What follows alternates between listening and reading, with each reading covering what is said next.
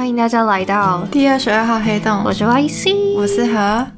今天呢，想要跟大家分享我们在2周前、大概是2周前、我们经历过了一个很神秘的事，还蛮疗愈的过程吧。我觉得我有被救赎，就是算谘商到，对、而且是有非常明显的改善。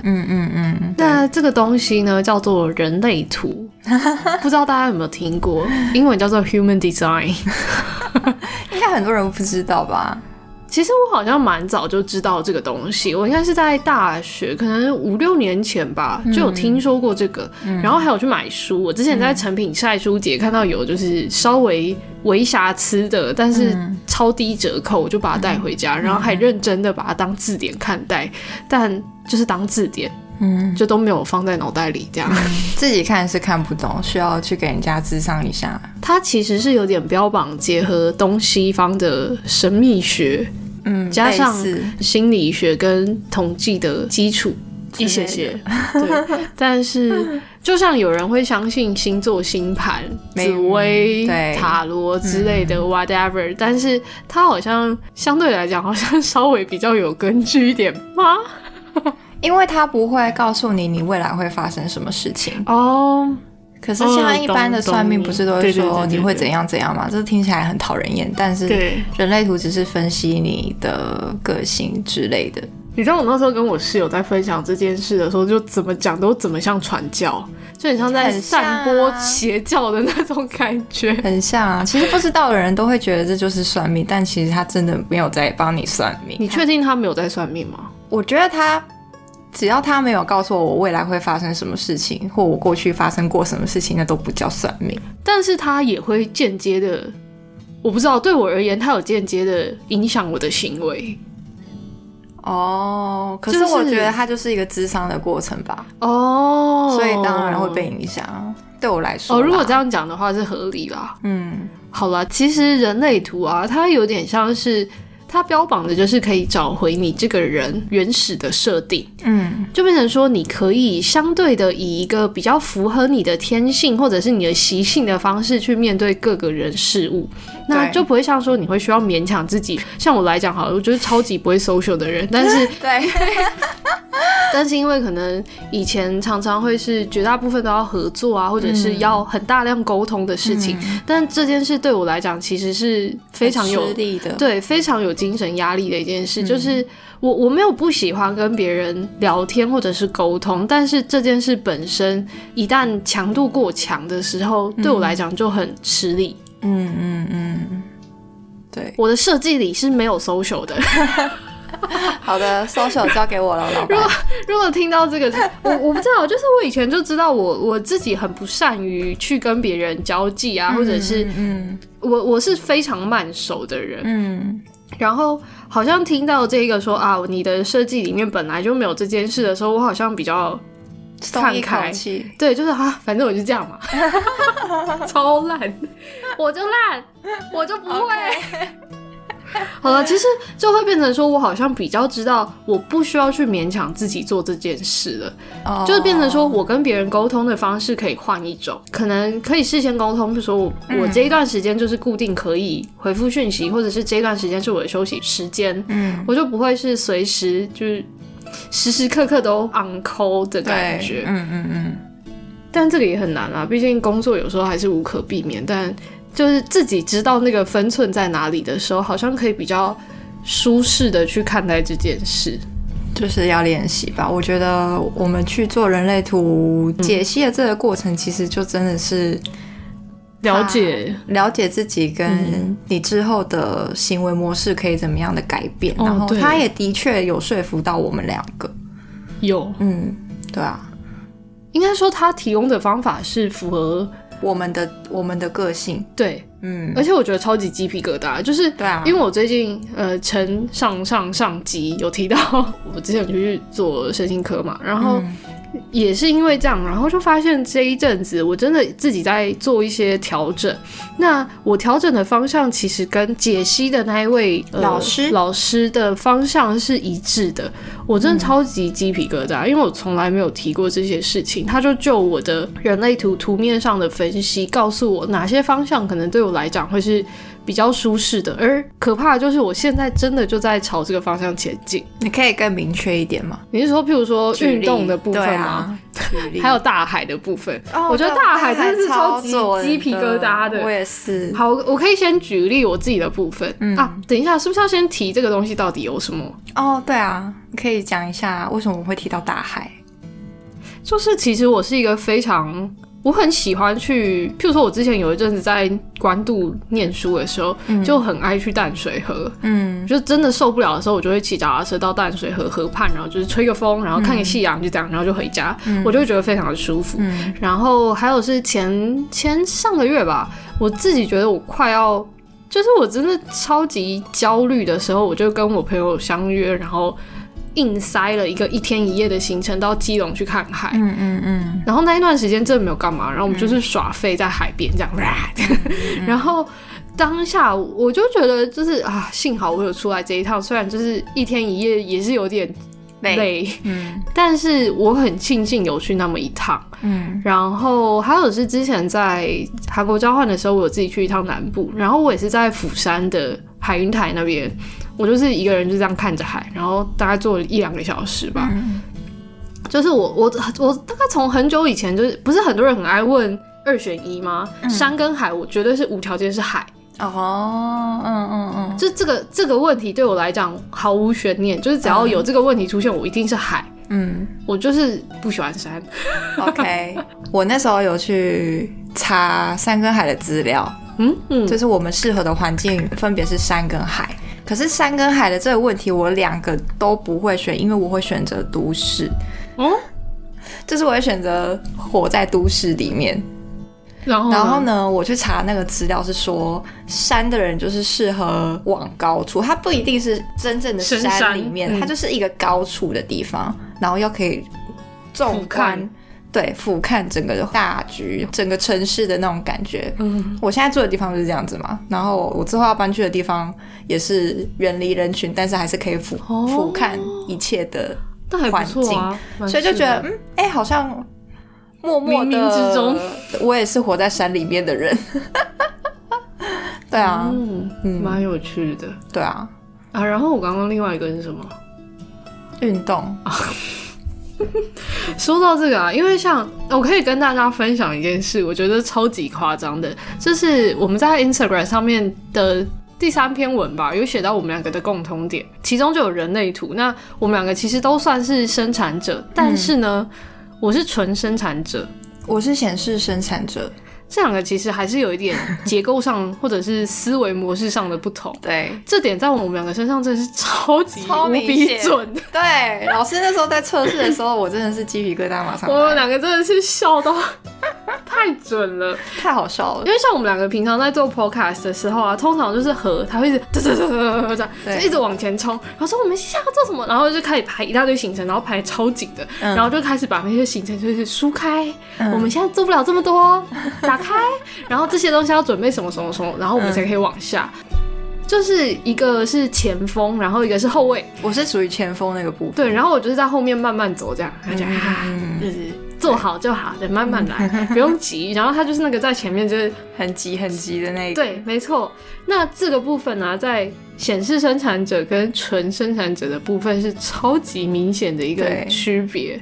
然后因为2个都是属于生产者，那生产者其实就是简单来讲就工作狂啦，就是会主动去找事情来做，对的一群人，会需要在工作中找到成就感，就是社畜啦。反正我们就是工作很开心啊，有工作就开心啊。对，这不是我们就好像说听了人类图的解析之后，就有一种看开的感觉，就反正就是这样吧。那我们就朝着这个方向前进，就代表是对的，因为我们没有违背我们的天性。对，就是这样。然后运动的部分啊，刚刚提到的运动，这跟我们2个的性子也有关系，因为它就是超级急性子，然后要求高效率， 快速，快很准。然后我就是慢慢来。慢慢来，但是我喜欢比较周延或者是比较和缓的。嗯，对，刚好跟我们两个人互相喜欢的运动都有符合吧，因为我是喜欢跑步的，我喜欢瑜伽。对，然后而且我觉得超级恶心的是，当下那时候老师就说你适合那种长时间然后比较慢，比如说瑜伽或者是伸展之类的。我说我现在真的有在练瑜伽。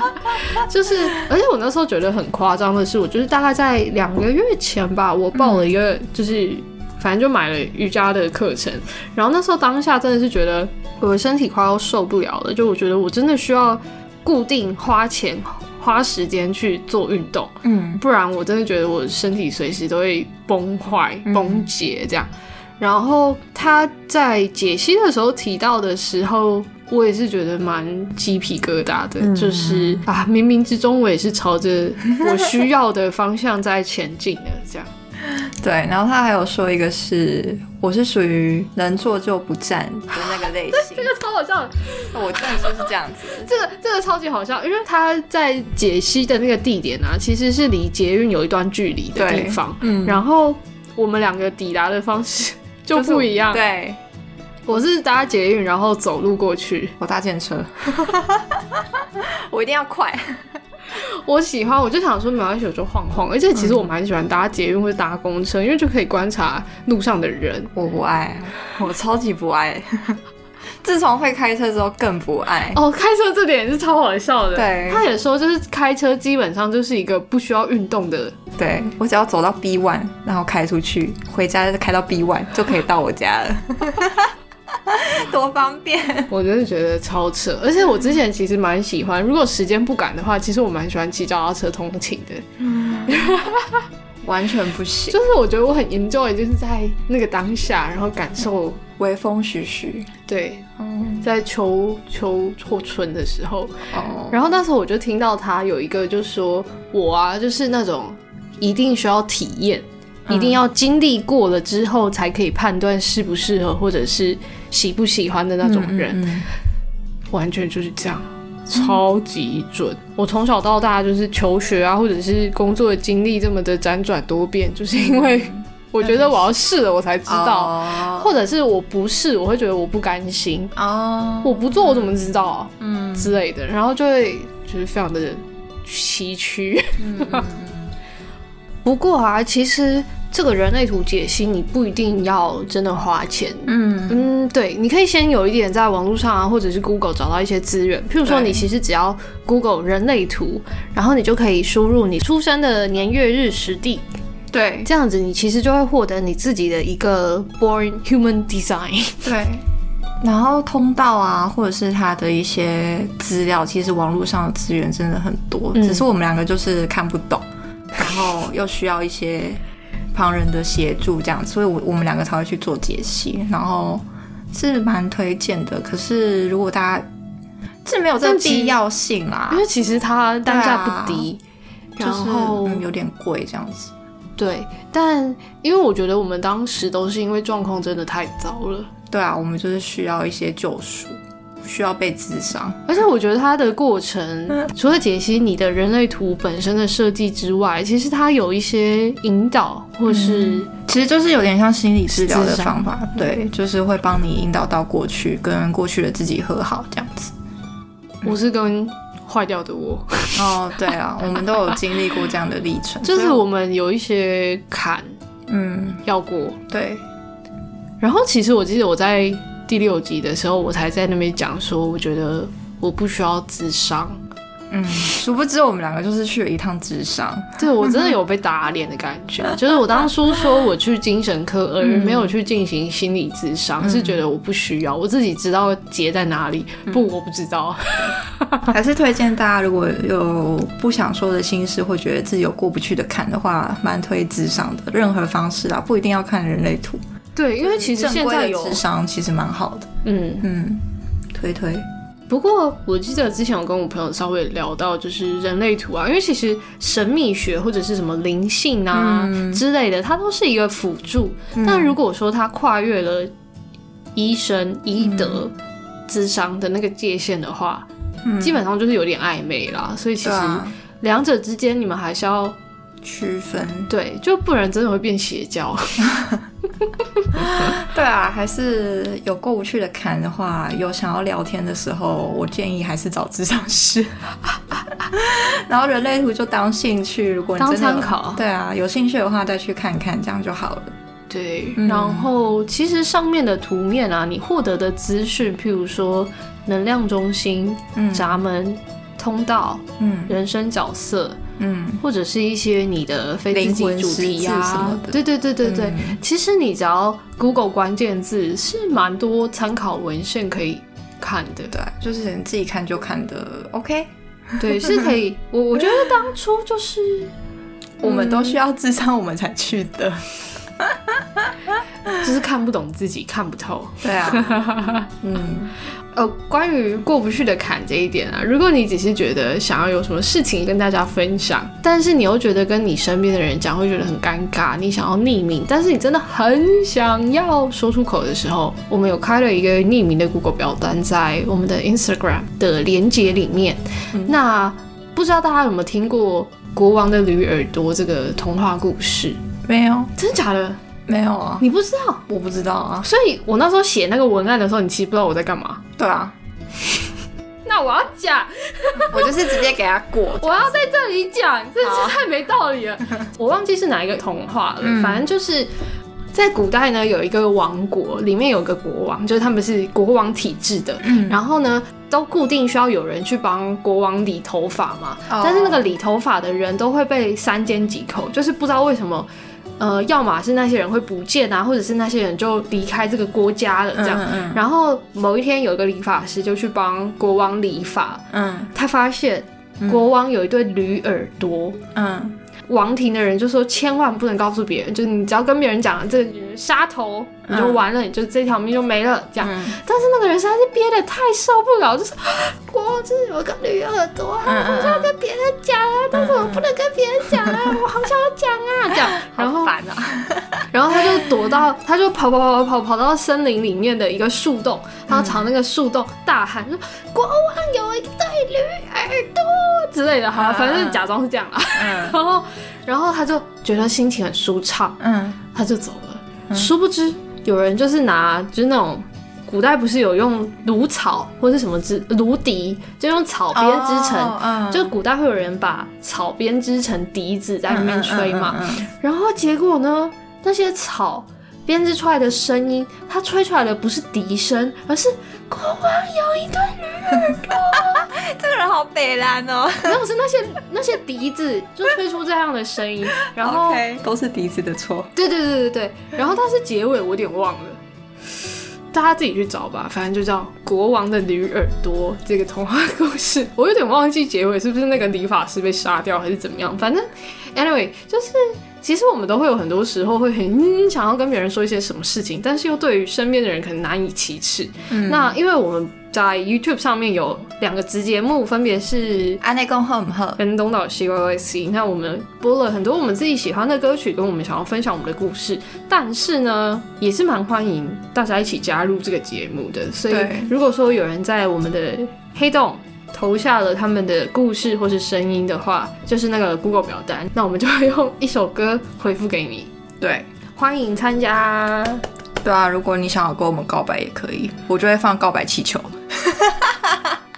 我已经先讲了我们的歌，如果你要跟我们告白的话，我就放告白气球。不行，我要想一下，我不想要放这首，我拒绝。我想一下，可以考虑跟我告白，我会认真想这个问题。好，也可以考虑跟，但要跟我们告白一下也是 OK 的啊。好，好啦，我们今天先这样，拜拜。